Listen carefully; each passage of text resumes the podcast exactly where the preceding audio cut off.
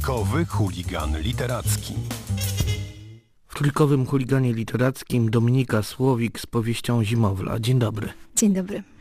Opisała Pani miasteczko, cukrówkę, która trochę różni się od naszych wyobrażeń o małych miasteczkach, które zwykle mają długą historię, stary e, ratusz i jeszcze starszy kościół. Cukrówka powstała po II wojnie światowej. Tak, cukrówka z mojej powieści została usankcjonowana administracyjnie po II wojnie światowej, wtedy dostała prawa miejskie i to jest rzeczywiście taka miejscowość, o której ja piszę, że jest trochę pozbawiona historii. Jest taką wypadkową e, tych miejsc e, w Polsce, gdzie historia albo ta dawniejsza jest historia poniekąd cudzą, ponieważ ludzie są przybyszami w tym nowym miejscu, albo jest po prostu z różnych względów zapomniana lub wyparta. No właśnie, bo to łamie pewien stereotyp. Zwykle e, dlatego w literaturze sięgamy do małych miasteczek, żeby pokazać skąd jesteśmy i że jednak jakaś ciągłość w nas jest. Pani nam trochę zdaje się sugerować, że jesteśmy jednak odrobinę znikąd.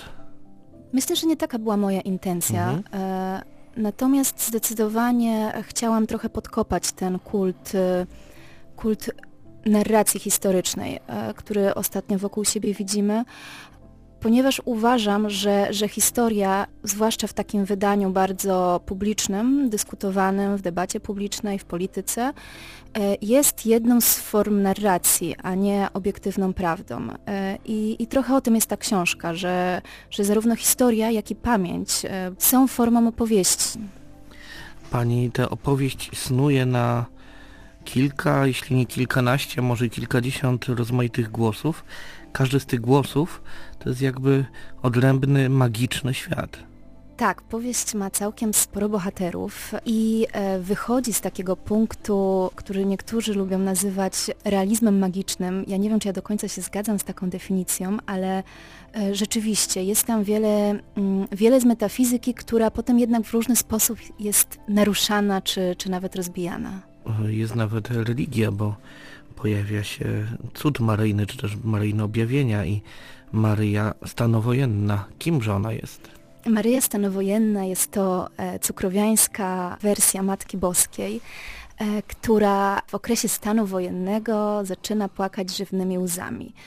Jest to rodzaj lokalnej legendy o świętej e, i właściwie w dużym stopniu inspirowana jednak tym, co, co ja często obserwowałam w Polsce, zwłaszcza kiedy dorastałam. I pamiętam takie obrazki z Teleekspresu, gdzie e, pokazywano ujęcia osób klęczących przed jakąś szybą, na której pojawiły się barwne plamy przypominające Matkę Boską albo inną świętą.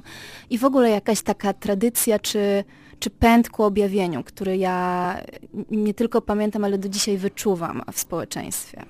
Po, potrzebę czegoś niezwykłego, magicznego, albo świadomość tego, że trudno jest przełamać rzeczywistość taką, jaką ona jest i, i, i potrzeba jednak tego sygnału, że być może jest siła większa niż, niż ta, która nas z pozoru otacza. Mi się wydaje, że w, w ogóle e, elementem człowieczeństwa jest e, jednak potrzeba metafizyki. Niezależnie od tego, czy jesteśmy wierzący, czy niewierzący, od tego, jaką wyznajemy religię, jest w nas coś, co z braku może lepszego określenia ja bym nazwała potrzebą metafizyki, które często, może najczęściej nawet zderza się jednak z rozczarowaniem. Pani bohaterowie wybierają, czy znajdują metafizykę w rzeczach bardzo, bardzo intymnych, chociażby podczas e, hodowli pszczół ten, kto się decyduje na hodowlę pszczół, decyduje się, decyduje się także je tresować i, i nagle wchodzi w jakąś intymną więź y, z rzeczywistością. Czy rzeczywiście tam, tam, gdzie nie ma wielkich trąb, wielkich fanfar, jest najwięcej metafizyki? Hmm. Byłby to e, logiczny wniosek, bo tak nas to trochę kusi, prawda, że w takich mhm. miejscach wyciszenia to się, to się pojawiam. Natomiast mi się wydaje, że to jest bardzo indywidualna sprawa i Ciężko jest e, wygłaszać ogólniki na ten temat i chyba właśnie dlatego ta powieść jest taka wielogłosowa i wielowątkowa, żeby, żeby uciec od takiego jednego ogólnika. Zresztą jedna z najważniejszych postaci w książce jest to postać, która cierpi z powodu tego, że jest, e, że jest niewierząca, a, a ten brak wiary przynosi jej strach przed śmiercią. I jest to chyba e, najdobitniejszy obraz, pokazanie tego, jak to, to pragnienie niezwykłości może, w różny sposób pleść się w naszym życiu. I jeszcze jeden wątek, wątek transformacji lat 90. On długo był niepodejmowany przez polską literaturę, a jednak ostatnie kilka lat przyniosło nam e, trochę bardzo dobrych opowieści opowiadających o tamtym czasie. Myślę chociażby o Łukaszu Orbitowskim, jego innej duszy. Też wątek, który jest u Orbitowskiego mm, w kulcie, chociażby tego objawienia maryjnego, hmm. pojawia się u Pani, to z kolei sięgnięcie do lat 80.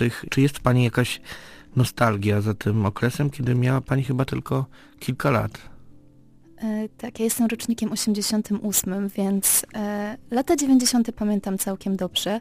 Natomiast moje pisanie o latach 90. między innymi wynika raczej ze świadomości, że to jest bardzo ważny okres historyczny i poprzez to, że była to bardzo istotna zmiana ustrojowa i przejście właściwie na wszystkich poziomach życia społecznego, kulturowego w naszym kraju i to takie bardzo, bardzo gwałtowne. Wpłynęło to do dzisiaj na, na to, co nas otacza, na to, w jakim świecie żyjemy.